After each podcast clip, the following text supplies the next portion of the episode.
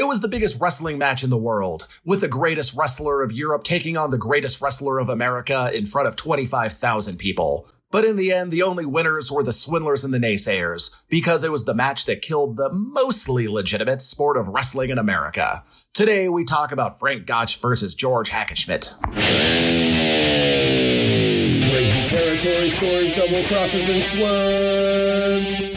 Wrestling history nerds. Oh my heckin' heck, we are back with another episode of Pro Wrestling History Nerds. My name is Nick Gossert. I am a professional wrestling promoter, a booker, but more importantly for now, I am a history nerd, and I am here with the Doctor Doom to my King the Conqueror. It's Chongo Bronson, man. How the heck are you? I am capital old chap, and I too am a pro wrestling history nerd. I have my PhD in grappleology. I'm a lifetime student of the game, and I am excited because we are here. The monumental rivalry, the crescendo of professional wrestling at its competition's highest point. Hack and Schmidt versus Gotch. I'm excited to talk about this one. We've spent the last few episodes talking about Frank Gotch. We've talked about George Hackenschmidt. And this has all led up to the biggest legitimate pro wrestling match that ever happened. And for those of you who are new to the show, maybe go back and check those out, but you don't have to. This is a great story on its own because what we do here at Pro Wrestling Nerds, we are just delving into the deep, deep history of grappling arts. Back in these days, it was a legitimate sport. It wasn't a work. Sometimes it was, sometimes fights were thrown, but overall, it was a legitimate contest. And you might be listening to these and saying, hey, you know what? I read on Wikipedia that it happened this way, or I heard from my trainer that this happened this way. And you know what? You may be right. I may be wrong. We're piecing this together from oral traditions and old newspapers, and we're doing the best we can to take the lore, the legend, the myth that is professional wrestling and turning it into history as best we can. The professional wrestling pantheon at the turn of the century is a oral tradition passed down, verbal stories was the way that this was done, man. There was no television. This was this was the way of the world at the time, and we are lucky to have the pieces of actual evidence that we do have, those little bit of scraps to formulate what we do know so that we can extrapolate and, and, put it into this format for everybody. And before we get into this crazy tale of high stakes fights, I want to say thank you to everybody who's been listening, who's been hitting that download button, Yes, who's been yes. hopefully been giving us five stars, maybe a review here and there.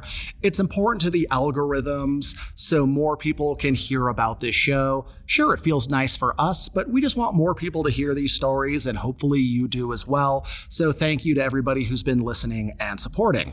Yes, thank you, thank you. And speaking for myself, I personally love it when you support us. Every time I see a new like or a follow or subscribe you do, I get a little hit of dopamine. It's very fantastic. I appreciate every single person that supports the show, and I'm excited about uh Oh, the Hackenschmidt and Gotch, man. This is an epic all time rivalry. You talk about Rock and Austin. You talk about Hogan and Andre. None of that would have happened if it was not for Gotch and Hackenschmidt.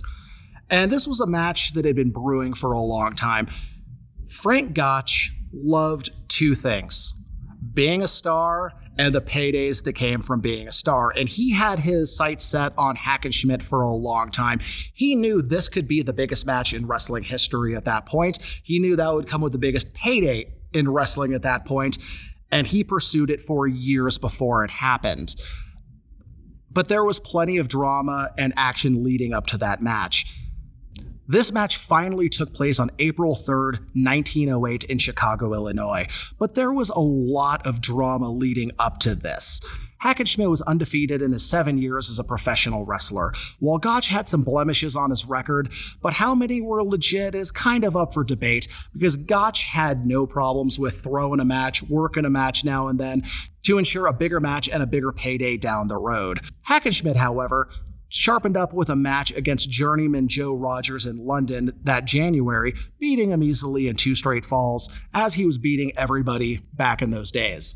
Yes, he was running through the competition, a proverbial virtuoso of violent brilliance. And on the other side of the water, we have we have Gotch, who is the American, you know, epitome, the the the the epitome. Yeah, I mean that's it. He's the epitome of professional wrestling in America at the turn of the century. He is the man. Hackenschmidt is the foreign adversary, the only guy that is a true threat to the crown, and everyone knows that this is the match that is going to determine who truly is the best in the world. And with this much money on the line, the con men were coming out of the woodwork. The Missouri Athletic Commission thought they had secured the match, having made an offer of $10,000 to secure Hackenschmidt. Milwaukee also thought they had the match locked down by depositing $5,000 for a guarantee with Hackenschmidt. Too bad for Milwaukee promoter William Wittig, he sent the money to Charles Cochran, who had been Hack's London based manager. Had been, past tense.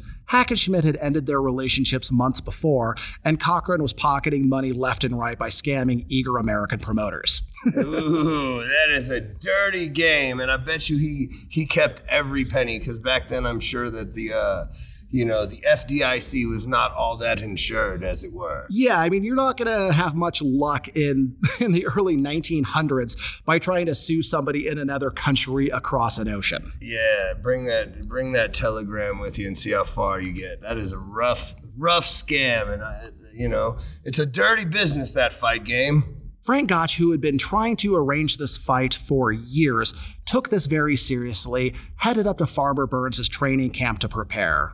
Hackenschmidt arrived in the US that March and took part in several exhibition matches and showed off his strength to the press. As you might remember from the last episode, he was a freak of nature who would give these crazy demonstrations where he'd tie his feet together and jump over a table 50 times. He would pick up a goddamn horse. He lifted a horse, man. I mean, this is this is not a feat of strength. This is a superhuman ability, a mutant power, as it were. Imagine being that poor horse who's just like, what the fuck? My hoofs aren't on the ground. What is happening? So PETA was probably very upset to hear that this happened if they ever heard that this happened. Yeah, that would be that would be a a, a rough letter to get in front of uh, Sarah McLachlan. You can cut that part out. cut, cut, cut. No, no. Hackenschmidt was very motivated. Between the match money and his appearances, his exhibitions, he was looking to head back to London with a minimum of $11,000 in his pocket. And this is in early 1900s money. That is a gosh darn fortune today. Yeah, that is a tremendous amount of money, and it you know it shows that he was really drawing as the top performer in the world at the time, man.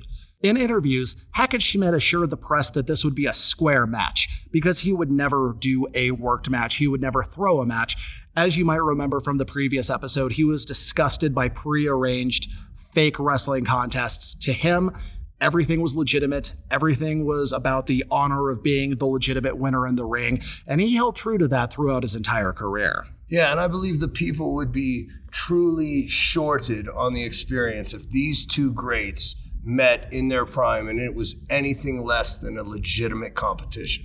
He also admitted to knowing very little about Frank Gotch other than that he defeated Tom Jenkins, who Hackenschmidt admired. Hack also admitted to having an injured knee, but would have no excuses if he lost to Gotch. He didn't do a whole lot of training in the States. Maybe it was his tour schedule, maybe it was the knee injury. Who can say? But when fight day came, he didn't look like the postcards. He didn't look like the uh, profile pic. I know a lot of women out there on Tinder understand how that could be. Yeah, that's a that's rough. So so what did we determine was the the culprit? Why was he not in game shape for this for this matchup? Well, as you know, as anybody out there who power lifts can attest, it is not easy on your knees. It is oh, not yeah. easy on your joints. And a knee injury, particularly back in the early 1900s, particularly as a professional athlete, was very hard to rehab. Yeah, that is a, that is a tough road to hoe, as they say, especially when you're on the competitive circuit at the highest level. The title was on the line at Dexter Park Pavilion in Chicago, Illinois. Both wrestlers were seen as the best of their respective countries and generations. In later years, Hackenschmidt claimed he was ill and injured going into the match and had wrestled against doctor's orders.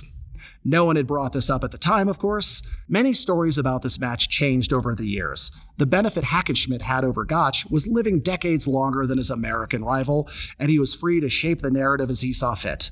I'm not calling him a liar exactly, but memory and bias are very malleable things.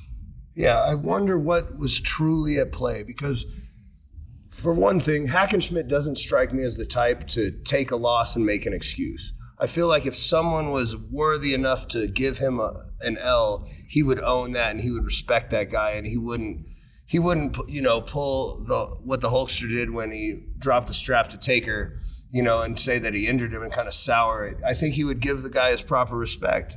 And it, uh, if he if he claimed injury or some other factor was a was a variable that was substantial, I, I tend to believe him. But I it makes me sad that he would he would devalue the outcome that way. And one point he made that is beyond dispute is Gotch being a dirty fighter. He had no qualms about thumbing an eye, pulling hair, throwing punches on the inside, and in one encounter with Stanislaw Zbyszko, he shot on his Polish foe off the handshake for a quick pin. Yeah, that is dirty pool, man. I've had that happen to me in an MMA fight where a guy touched gloves, pulls your hand down, and swings at you. But you know what? The good thing about that is then you don't feel bad when you beat the shit out of them. I did the same thing to a guy at a job interview once. I did not get the job. So, yeah, if you were maybe picturing a Rocky Four matchup with Gotch as the honorable American underdog, think the fuck again. Yes, America, heel life, fool. What you thought? We're out here thumbing eyes, checking, checking the oil. Gotch weighed in at 196 pounds compared to Hack's 208. From the photos of the match, he did not look to be in peak physical condition. Hackenschmidt, I'm talking about. However, you can't really judge a wrestler by his physique. You know, you can you can come in looking light, you can come in looking with a little less uh, muscular definition, but it's all about performance. It's all about conditioning, and that doesn't necessarily translate to how you're looking on the poster. That's right. Body fat doesn't take cardio. You can have a little bit of body fat and still be at your optimal uh, fight output. You know that can happen, but it, it, it is interesting that he wasn't able to go into this all-time monumental, career-defining matchup at his very best. In front of 6,000 people, the title match was underway. It was hardly a barn burner out of the gate, but I doubt anyone expected high paced action between the catch champion and the Greco Roman champion. People were used to these long, long, long matches back in those days. Gotch kept escaping the lockup as they were bowling around the ring. Gotch knew Hack was stronger, but he also knew he was quicker than the larger Russian. As mentioned, Gotch wasn't a clean fighter by any means, and thumbed Hackenschmidt's eye. The crowd saw this, booed, and hissed like crazy. Whenever Hack would catch Gotch in a body lock, Gotch would strike Hack with an open palm to the face, which was definitely not legal. The referee would not issue warnings, so Gotch took it up a notch and started throwing closed fist punches from the tie up. That is that is really dirty pool, but you know what? If the if the referee's calling that strike zone, you play ball, right? I mean, he was being allowed the opportunity to throw these dirty blows. Obviously, he was getting home cooking from the refs, but uh, he his his strategy is sound in that the Greco style versus the catch as catch can style. He doesn't want Hackenschmidt to get a hold of him and bring him in, sort of like an anaconda. He's trying to keep his space, keep his distance, use his speed, and hopefully set up a submission. But I mean, that is no doubt dirty pool. The match should have ended there if there was a competent and unbiased referee involved. Unfortunately for Hackenschmidt, the referee was Ed Smith, the sports editor of the Chicago American, whose book on professional wrestling fawns over Frank Gotch to the point of being a love letter. Smith simply said, wrestle on, when Hack complained. Yeah, that is the definition of home cooking. And it, it, it's really sad that, that Gotch was willing to put someone that was that obviously biased in that position because it really could be seen as tainting the, the spirit of the competition. Gotch saw that Hackenschmidt was wearing down and started becoming more aggressive, trying to work an arm lock. Hack powered out of it, but was clearly out of breath. Gotch threw another barrage of clearly thrown, but still very illegal punches and practically KO'd Hack and put him face down on the canvas. Gotch immediately went after Hack's leg, looking to grab his infamous toe hold. Hack was pleading with a referee as his face was a swollen, bloody mess. The finish of the match has been told several different ways. Did referee Ed Smith mistakenly interpret Hack's appeals for a fair match as giving up? Did he verbally submit? It depends on who told the story and what year. Either way, after seven years as the world champion, Hack had been defeated. Yes, it appears that nothing is new under the sun because you could be talking about the Montreal screw job with all the variables at play between the referee and the, the title change on the leg lock and the unclear finish. You know, we're talking about back before there was a unified understanding that tap to submit was to tap, to let go. Submissions were not clearly defined or understood by officials or anyone else. And so for it, this is the first time in all of our digs where I've heard of an official stopping a match early due to a, a submission. I think that is clearly a, a bias for for the local for the local hero. And that was most likely the reason Hack did not come out for the second fall. It was a two out of three match after all. And Hackenschmidt had been pummeled, illegally struck, thumb in the eye, and now the referee had stopped the first fall, possibly incorrectly, when he was simply saying, for the love of God, enforce the rules. Whatever the reasoning, his title was gone. Gotch was awarded the world championship. Yes, and, and you know, credit to Gotch as well because you're going to do, you know, as as it has been said, you ain't cheating, you ain't trying, right? We, eh. we lie, cheat, and steal to get the upper hand. And he did what was in his ability to do to get the job done, and he was able to get the job done. He he he had the home cooking, the fix was in, and but it was still a legitimate competition between those two men. But that's that shows you just how gray you can get when you talk about a work or a shoot because he had the referee in his pocket. So that was not a true on the level fight for the world title. And one reason it remains mysterious is this was a story Hackenschmidt did not tell in his book. Was it too painful to revisit? Did he not want to appear a sore loser? It's impossible to say. Perhaps it was a moment in his life he never got past, even decades later.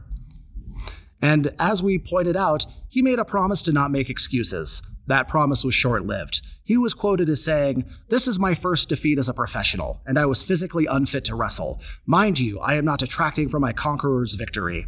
I simply want to have the truth known.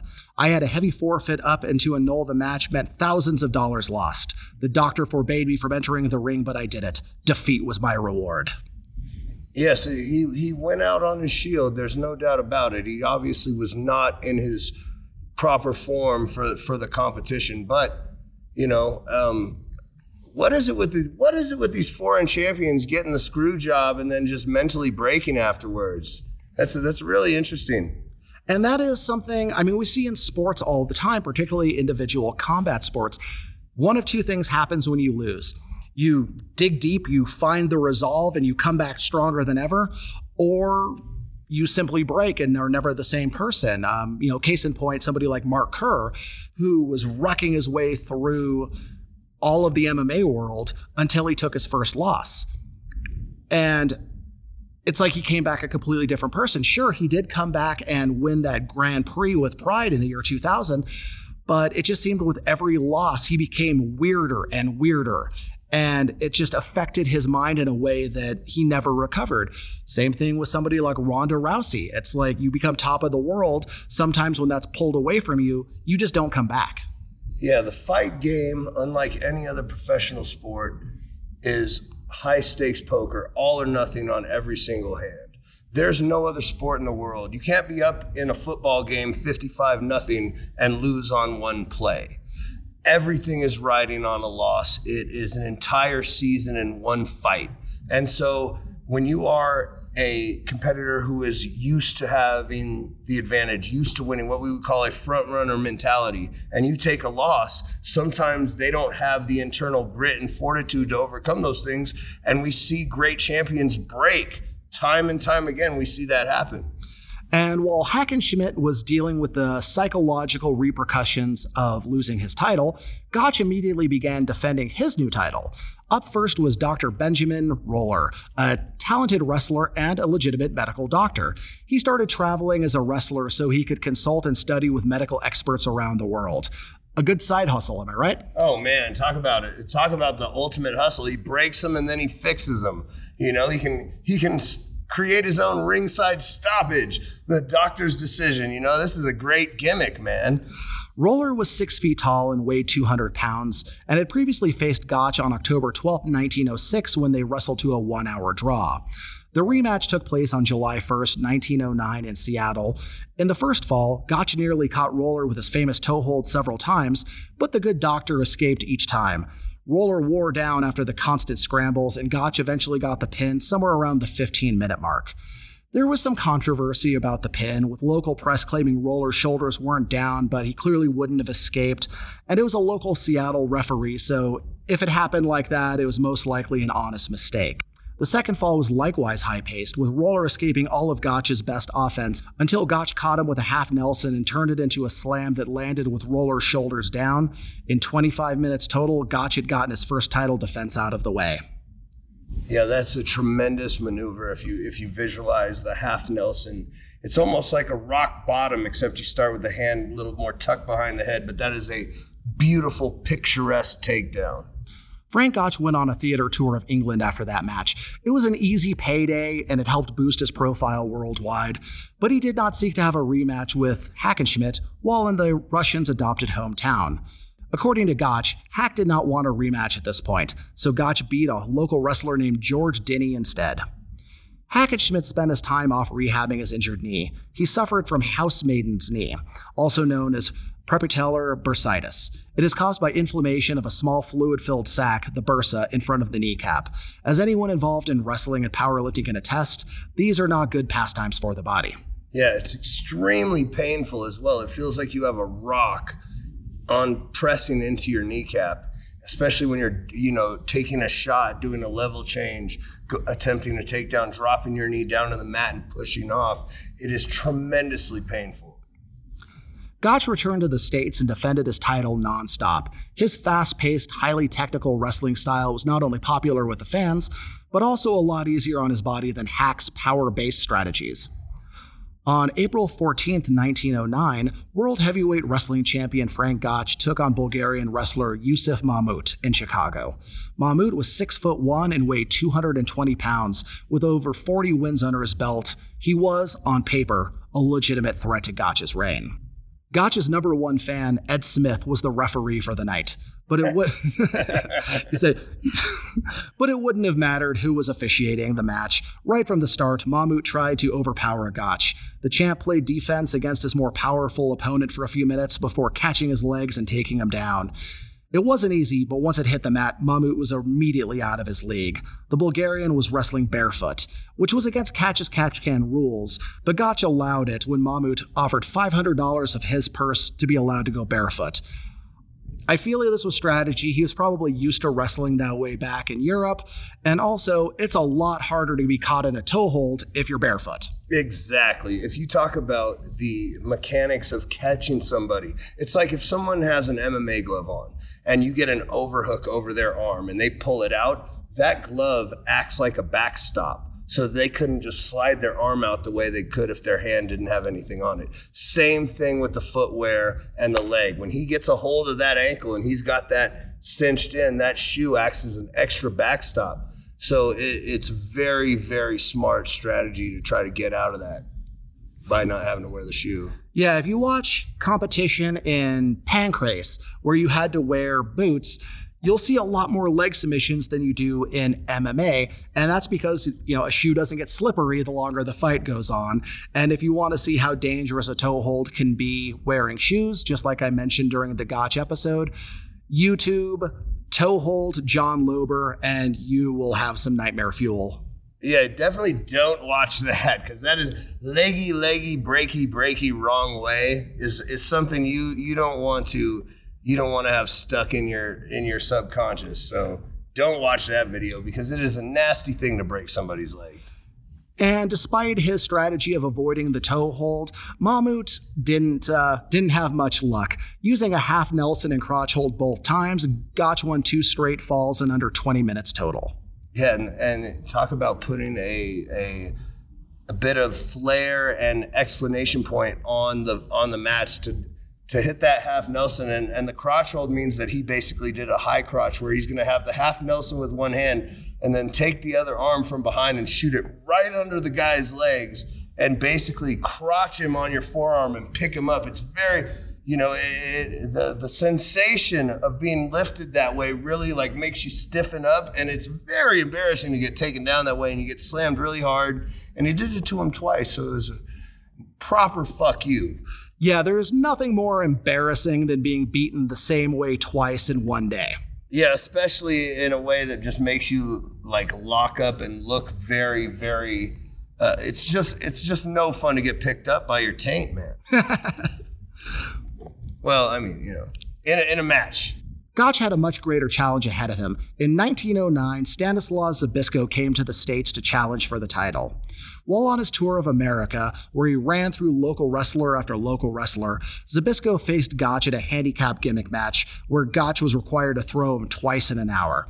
And Gotch failed that test. Whether this match in Buffalo, New York was a legitimate outcome, or if Gotch knew he could build up Zbyszko for a big money fight later, that's up for debate. As had been previously implied, Gotch had no issue throwing a match here and there, or at least making an opponent look better to build up a bigger match later with a bigger payday. And that would make sense in this particular matchup because we're talking about the patriarch of the Zbyszko wrestling family, are we not? You know, he did also have a famous brother, and then we would see that Zbyszko name being used by other wrestlers not related years down the road because the name Zbyszko meant something in wrestling, and that all started right here. Ah, tremendous. Yes, yeah, see, it all comes full circle. And we're starting to see these gimmicked matches with stipulations popping up much like we discussed with William Muldoon, when a champ becomes too dominant, you gotta start putting a little weirdness on it, finding gimmicks, finding ways to make it interesting, because watching a person win endlessly can start to get boring. Yes. Uh, Superman's plot ultimately becomes a bit predictable, right? You have to you have to spice it up a bit, as it were. So they started building towards a rematch, as Zbyszko had a tough and ultimately too brutal match against Dr. Roller, which was ended by police interference with both parties starting fighting dirty after two hours. I love that. I, I would love to see that finish on a run sheet sometime. what's, what's the go home? Police run in. That's that is tremendous. I want to know who booked it. Yes, yes, capital work. I mean, just think about being a member of the audience when a match starts getting out of hand and the police literally swarm the ring to break it up. Oh man, talk about a a, a hot ticket, man. Let's let's get that. Let's get pro wrestling back to that, right? Let's get some riots and some police police finishes going again. The Polish wrestler got his crack at Gotch's title on June 1st, 1910 in Chicago, of course. The agreement was an 80 20 split of the gate, benefiting the winner.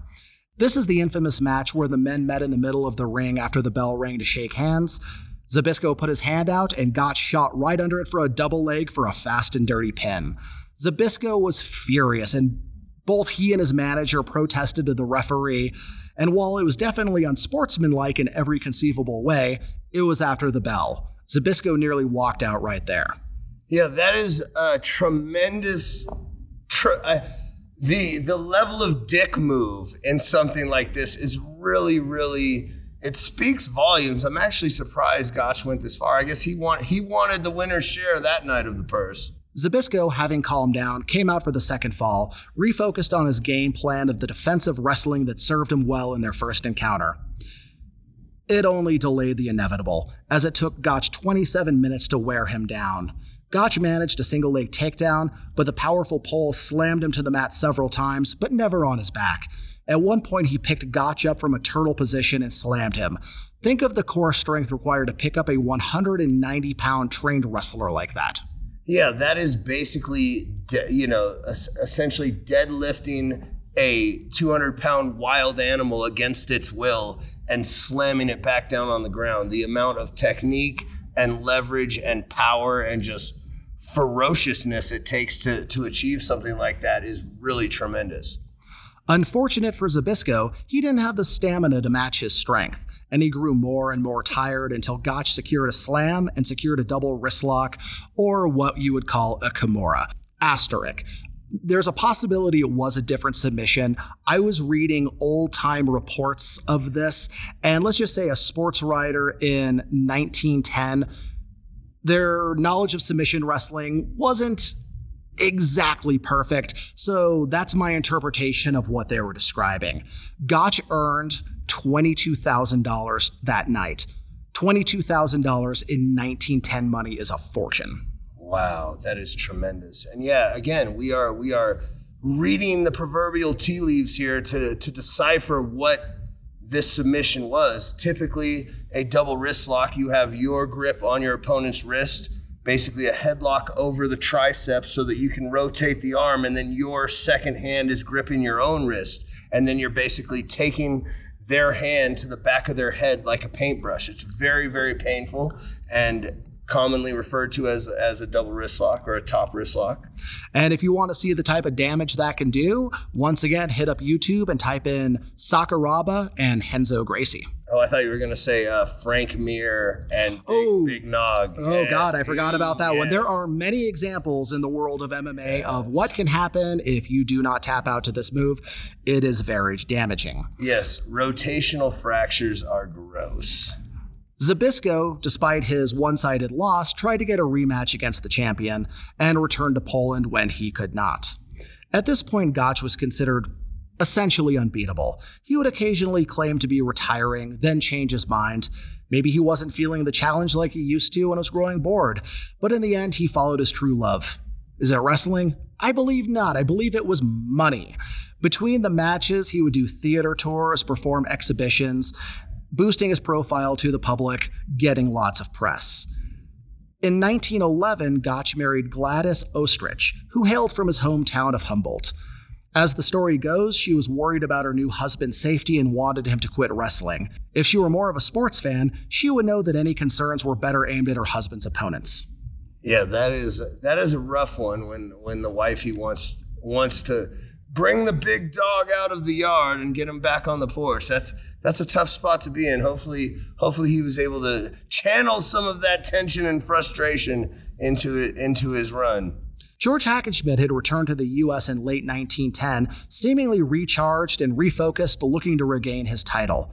He avoided actual competition to protect his knee and instead gave traveling exhibitions to generate interest.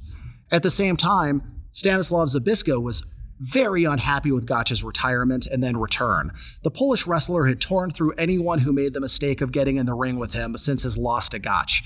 He and much of the sporting world saw himself as the real number one contender, and Gotch wanting Hackenschmidt and Mahmout to face off for the title didn't sit well with him. He accused Gotch of retiring to avoid a rematch with him sometimes you have these scenarios where you have a logjam at the top. Everyone has a valid claim at the at the opportunity to fight the champion.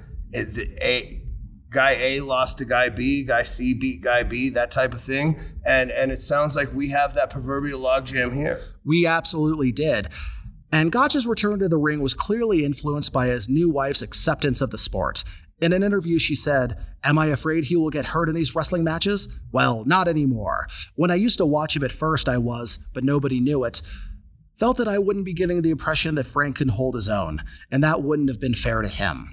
And despite the nearly two hour foul filled stalemate without a conclusive finish in the first match, the public seemed highly interested in a rematch between Frank Gotch and George Hackenschmidt. But could a rematch live up to the hype? The short answer is no, it certainly did not. In 1911, Hackenschmidt, Yusuf Mahmout, and Stanislav Zbyszko were seen as the three equal contenders to the title held by Frank Gotch. Gotch, whose mind for the business side of things was just as sharp as his ring instincts, wanted to take some fire out of opponents by insisting they fight for the right to face him.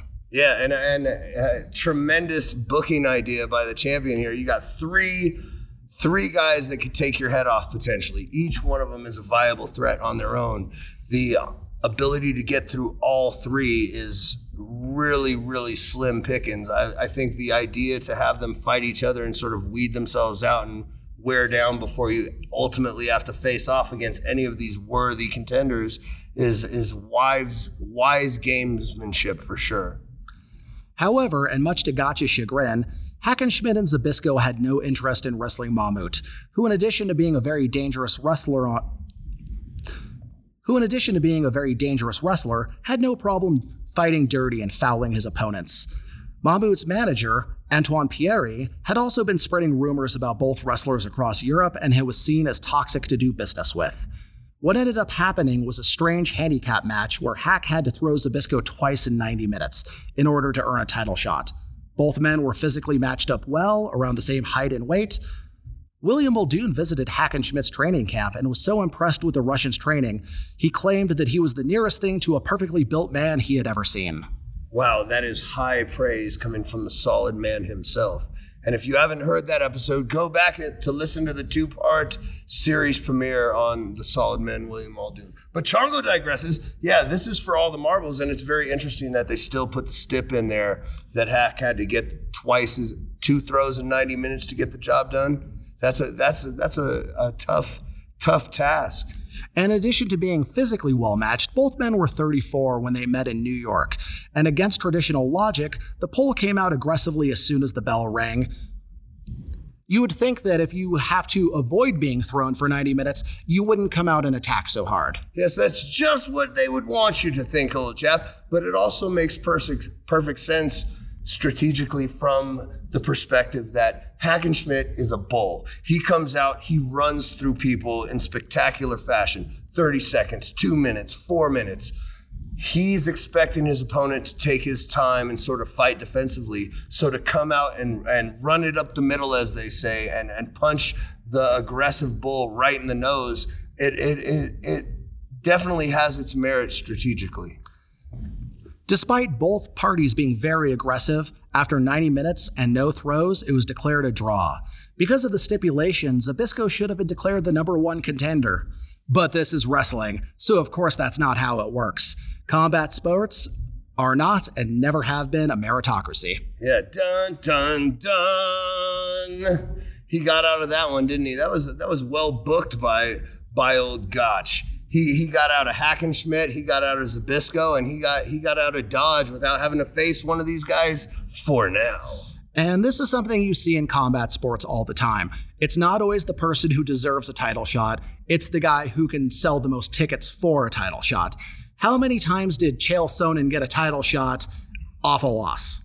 You yes. see this type of thing all the time. Yeah, I mean, you know, you, pop music sells a lot more than uh, you know the the indie music or the the the the local band that you really believe in is never going to sell the units of, of the pop princess because you know not everyone can appreciate a Van Gogh. That's what it comes down to, and sometimes being marketable is more valuable than being talented. So Hackenschmidt had secured his rematch against Frank Gotch. Gotch, of course, did not slow down to wait out the rematch. He took on Paul Schmidt, a South African Greco Roman wrestler, on March 2, 1911, beating him in two straight falls in under half an hour. Hackenschmidt, on the other hand, failed to throw Iowa wrestler Jess Westergaard twice in an hour before returning to Europe to prepare for the rematch. His visit had paid dividends, and he returned to London with around $20,000. Wow. And he is all fired up and motivated for this rematch. He's wanted it for a long time. And I think he's he's looking to come into this match without to to erase the last time they met, he was not at his best. He wants to face the best at his best and he wants to rectify that mistake because I guarantee a man like this is haunted by a loss like that. No doubt about it. Hackenschmidt soon returned to the United States and set up a training camp in Chicago with Dr. Roller and Johann Koch, a German wrestler, as his training partners. There's a legend that popped up many years later about Frank Gotch hiring Ad Santel, a particularly nasty German wrestler, to injure Hackenschmidt. The story gained popularity when told by Ed Lewis and Lou Thesz. According to the story, Gotch paid him $5,000 to hurt Hackenschmidt before the match. Hackenschmidt had said he re injured the knee rolling with Dr. Roller. Kind of a weird irony there, and had been dealing with knee issues for years. There's no evidence Santella was even part of the training camp, and it seems highly unlikely that Gotch would part with $5,000, a huge amount of money at the time, to handicap an already injury prone wrestler who he had already beaten once and who couldn't throw Zbyszko or an unheralded Iowan wrestler in the years since their first match. Dr. Roller did show frustration with Hackenschmidt's lack of hard training in Chicago. Training camps have a certain build, and Hackenschmidt refused to go along with it, insisting on just doing light training the entire time. It kind of made me think of stories I heard we're going to use the term allegedly, I wasn't there, uh, from people who trained with Royce Gracie before his fight with Matt Hughes, who would just want to roll lightly with white belts and blue belts he could beat. And anytime anyone gave him any trouble, he would call it a day. And we all saw how that turned out on pay per view. Yeah, and it's uh, you know there are different mindsets that go through the stages of a fighter's career, and and you know whether that's I'm at the point where I am as sharp as I am going to be, and I want to sort of like save my proverbial bump card for the ring. That's a valid thing why some veterans choose to go a lot lighter in their training. You see it across sport lines and football and other things that they, they as they get more more mastered in the career, the the physicality of the training gets gets less and less. And some guys just get to the point where they're in it for the payday. And at that point they don't want to work hard and and it's just about cruising and getting through it as as painlessly as possible. For whatever the reason, Hackenschmidt wasn't exactly working his ass off getting ready for what should have been the biggest match of his life. Meanwhile, Gotch was training like crazy at Farmer Burns' camp in Iowa, running up to 14 miles a day and then wrestling with Burns and others in the evening. The newspapers were covering the training closely during all this. Lots of money was trading hands in betting, and the sporting world was on pins and needles waiting to see the outcome of this clash of titans. Yeah, this is the peak of the sport in the era. This is, you know, Rock Austin. This is a tremendous clash of the Titans, and I'm really, really just baffled that that Hackenschmidt's head is not in the game here. On September 4th, 1911, the time had come. Would Gotch cement himself as the all time great? Would Hackenschmidt find redemption? In the pre match doctor's examination, Dr. J.J. Davis said both men were in perfect condition, but was concerned about Hackenschmidt, who seemed pale and nervous. Hackenschmidt pointed out his bad knee, but the doctor couldn't find anything visibly wrong with it. Whether it was a hidden injury or just a phantom haunting Hack's mind at that point, we'll never know. Comiskey Park was the location for the rematch, and 35,000 fans bought tickets, coming out to celebrate Labor Day with what was, at that point, the best promoted wrestling match in history. 35,000 fans, and we're talking about no TV promotion, no Facebook notification. This was word of mouth and printed word only. And we're talking, we're not just talking Chicago residents coming to see a local match. People caught trains from across the country to come see this match. And the two men took to the ring, shook hands without a dirty shoot uh, under it, and the match was set to begin. The first five minutes consisted of both men tying up and bullying each other around the ring, neither able to gain an advantage. Gotch occasionally dropped to fake a double, but Hack avoided the bait and eventually Gotch caught Hack with a single leg takedown that brought them to the canvas. Gotch almost immediately got hold of Hack's foot for his infamous toe hold. Hack panicked and was flailing his arms for momentum, trying to keep his shoulders off the canvas as well, and was able to escape the submission. Yeah, that is a tremendously scary. It's like it's like a ticking time bomb when someone is trying to sink in a submission, especially a leg lock, because the thing that makes a leg lock so scary is you can't visibly see what they're doing and how close they are to completion in the same way you can when those arms are up on your upper torso, those limbs where you can see and kind of see what you're doing. But when they're down at your legs, you kind of just have to go by feel, and it can be very terrifying. Despite Hackenschmidt escaping the submission, Gotch continued to dominate on the mat, catching Hackenschmidt with a half Nelson and crotch hold and put Hack's shoulders on the canvas at the 14 minute mark. Hack was clearly exhausted and practically crawled back to his corner. Gotch had barely broken a sweat. During the 15 minute intermission, both Zbyszko and Mama challenged the winner, whoever it would be. You probably know at this point. In the second fall, Gotch went after Hack aggressively, securing a waist hold and slammed Hack onto his hands and knees. Gotch again secured a toe hold, and Hack rolled over as an attempt to escape it. Gotch again secured a toe hold, and Hackenschmidt rolled over to try to relieve the pressure on his ankle. Hackenschmidt, realizing he couldn't escape, said, Please don't break my leg. Gotch replied, What? And Hack repeated his plea. Most likely wanting to avoid any controversy in the finish, much like last time, Gotch just started cranking, so Hackenschmidt laid back and let his shoulders touch the canvas to avoid any damage from the submission. The second fall and the match was over just at the five minute mark.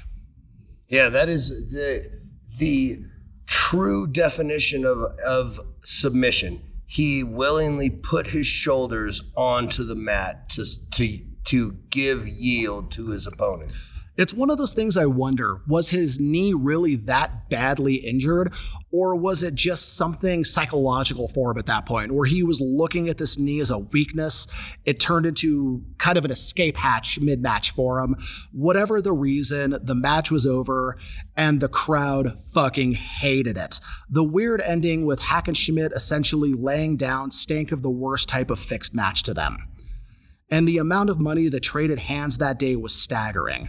The gate was just under $100,000 alone, of which Gotch took home 21,000.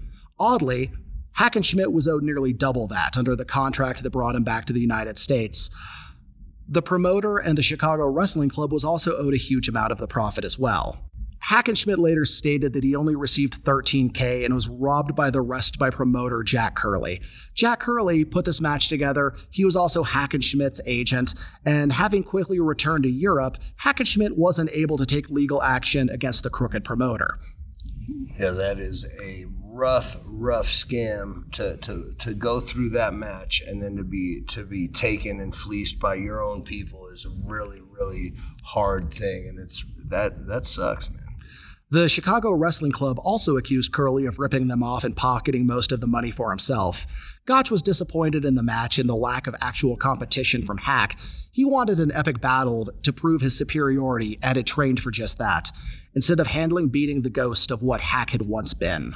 Hackenschmidt was psychologically wrecked by this loss and how it came to pass. He sat in his dressing room and sobbed uncontrollably. His chief trainer, Dr. Benjamin Roller, refused to console him, already disgusted his lack of commitment and training for the match.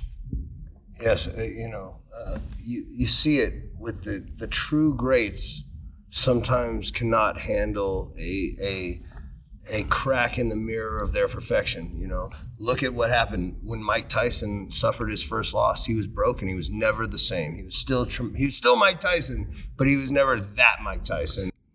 Dr. Roller refused to support his fighter, he was quoted in the papers as saying, A gamer man than Hack might have continued the match. There can be no doubt that he was injured. His condition now will show that. However, I have seen other wrestlers who were suffering from injuries fully as bad as that of Hack go through their match until it was no longer possible for them to continue. Wrestling fans were very disappointed. After so much hype and buildup, money on tickets and travel spent, they witnessed an anticlimactic, one sided affair with a finish that stunk of a fix.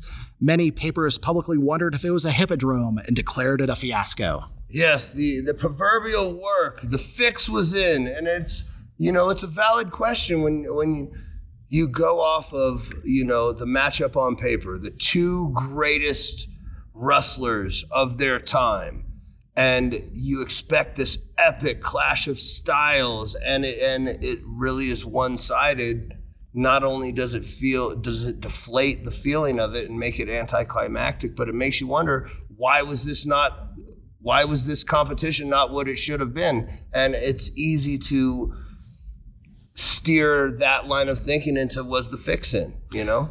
Yeah and there's something we see time and time again in boxing mixed martial arts. Many times when you have the two big legends finally clash, because in their prime, there's so much to protect, so much invested by so many people that a lot of times you don't see these matches happen until they're past their prime. They're kind of on their backslide.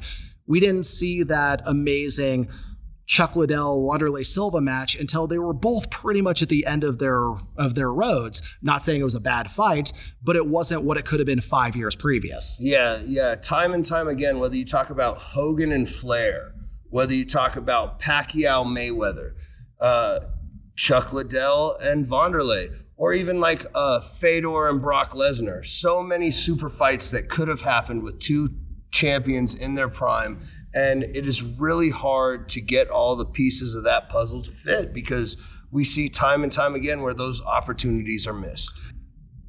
One of the greatest tragedies of this, especially when you think about how much each man put into this fight, the expectations they had for themselves and for the match, the outrage and disappointment effectively killed professional wrestling as a legitimate big time sport and tarnished the careers of both combatants.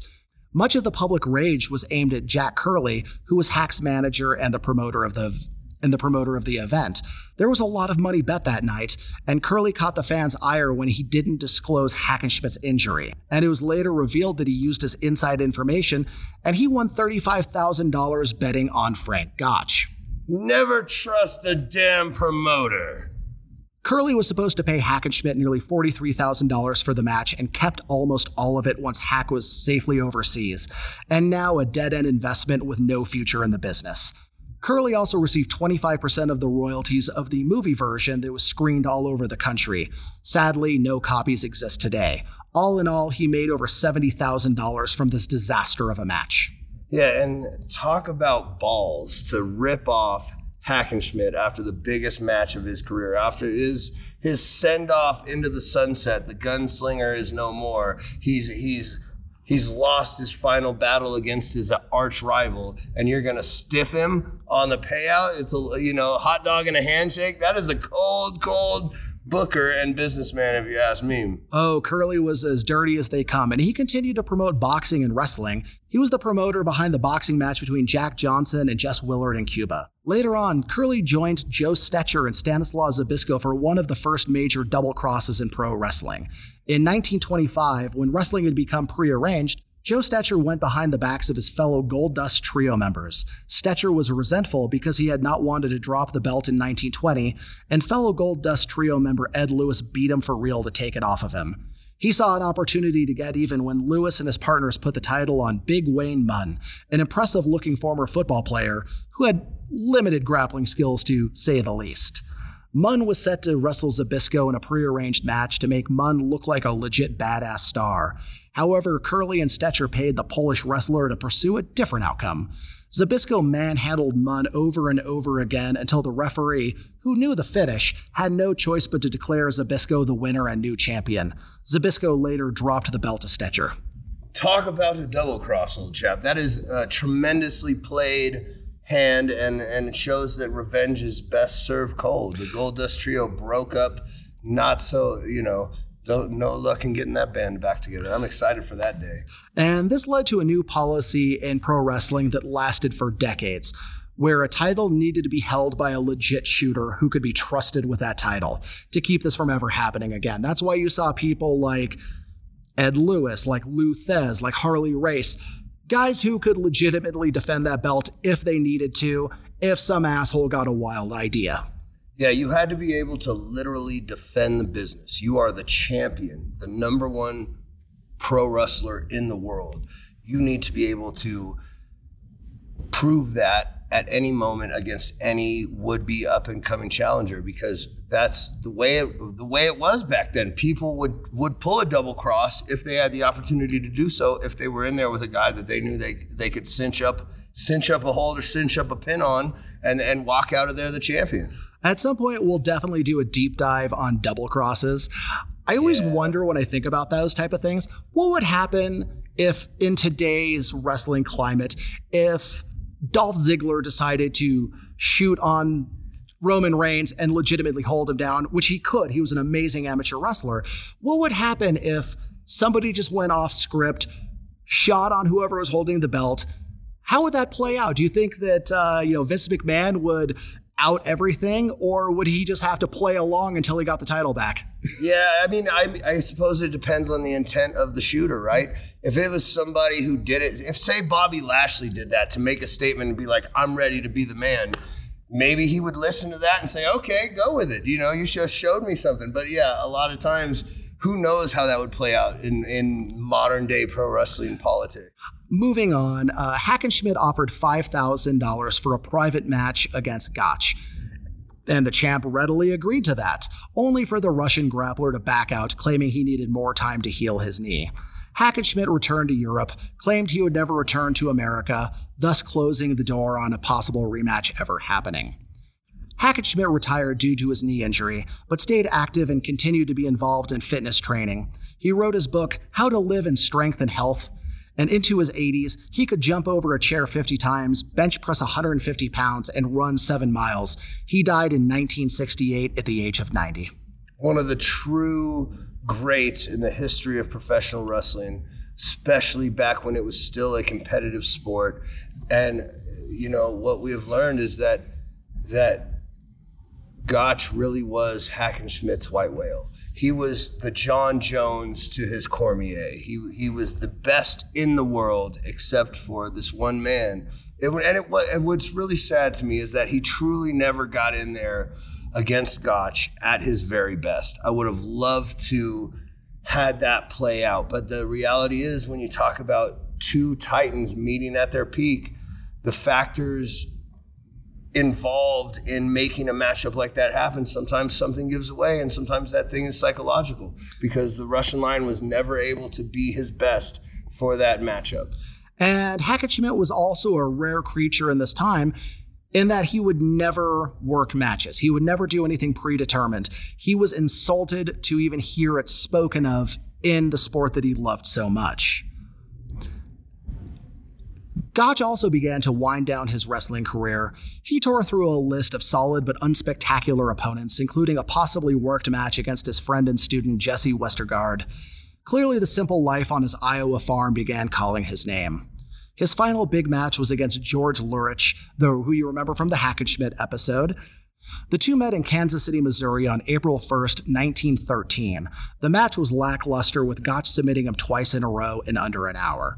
Lurich returned to Russia and was swept up in the Russian Civil War, leading to his death while fleeing from the communist forces. Yes, that is a, a worthy footnote in the annals of pro wrestling history. Gotch was paid another obscene amount of money to do a circus tour, promoted by everyone's favorite honest man, Jack Curley.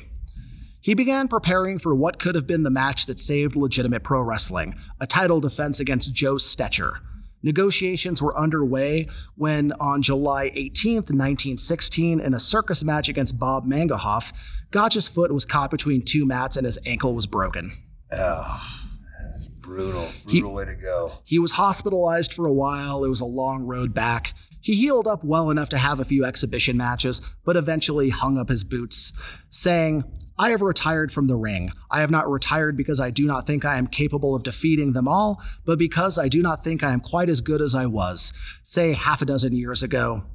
I am 38 years of age, and time will tell sooner or later. I think it would be later with me, but just the same, I do not want my friends to back me with their money, believing that I am even better than I was 10 years ago. I am not better. My match with Jim Essen, champion of Scotland, staged exclusively for motion pictures, will go down in history as my last match. I won, it is true, but after that match, it came to me suddenly that there was a time for all men to retire. I never dodged a match, and I gave them all opportunities to win my championship title, and so my retirement will not permit, nor will it deserve criticism. The retirement was made at no small sacrifice, for under an agreement with a selling company, I was to receive $85,000 for two more matches. I will not wrestle again. I have enough money. I want to stay on my farm and enjoy the company of my wife and family. He would appear now and then as a referee or special guest, but mostly he stayed home with his family. Spoken like a true champion, and I think it's also really cool that he had a cinematic match as his last match. That was you know, apparently nothing in the pro wrestling business is new under the sun. And again, unfortunately, there are no surviving copies of that. Maybe they'll be found at some point. Lots of old silent films get discovered in strange places. Maybe we'll luck out, and that will be one of them. Sadly, his retirement was not long lasting, but not because he returned to the ring this time. In the winter of 1917, he developed uremic poisoning, which is caused by damaged kidneys leaking toxins into your bloodstream instead of pushing them out with your piss. Classy. Yeah. I say piss, not urine. Yeah, that is uh, as someone who's had who's gone septic from a lacerated kidney injury before. I can tell you firsthand that that is a brutal way to go. That does not feel good. He passed away on December 16, 1917, after an operation failed to fix his kidneys. The once proud champion, who once could run 14 miles a day, spent his last few weeks barely able to walk across the room. He was only 39 years old at the time. With the death of Gotch, so died legitimate pro wrestling in America. Prearranged works became the standard after public trust and interest in the sport collapsed after his match with Hackenschmidt. It's odd that after decades of hippodromes in the sport, it was a real match that killed it off for good.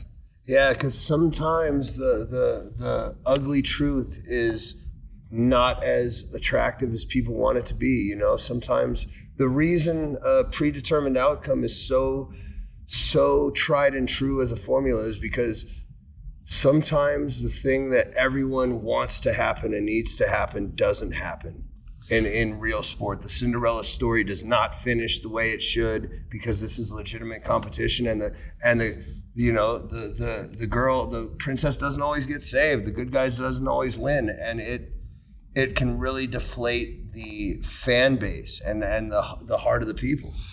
Yep, sometimes, you know, truth is stranger than fiction. Sometimes it's more boring than fiction. Sometimes a lie has more truth in it than reality. And that's kind of where pro wrestling started uh, going after this.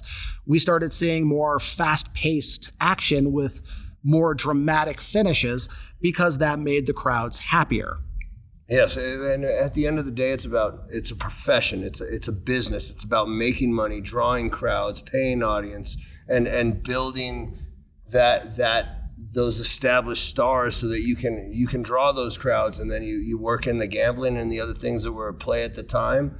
But it, it made for it, for for several reasons it is logical that it would go to more of a worked premise as a sport and as a entity overall because that's where you can control the money.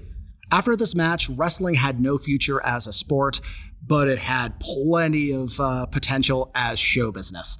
And that's where we're going to leave things off for today after this amazing, game changing battle between two Titans where literally nobody won in the long run. Yes, I enjoyed hacking the Schmidt with you, and, and we grabbed it up the gotch and took it down the middle. This was a fantastic fantastic look back at, at, two titans and i'm I, I you know I, I i listened i learned and i partied old chap and this was a capital ride. And i'm hoping everyone listening does the exact same. Thank you so much for being here with us on this journey. Make sure you follow us on twitter like us on facebook. Thank you everybody. We'll be here next time. Listen learn and party with the pro wrestling history nerds. Cut prince martini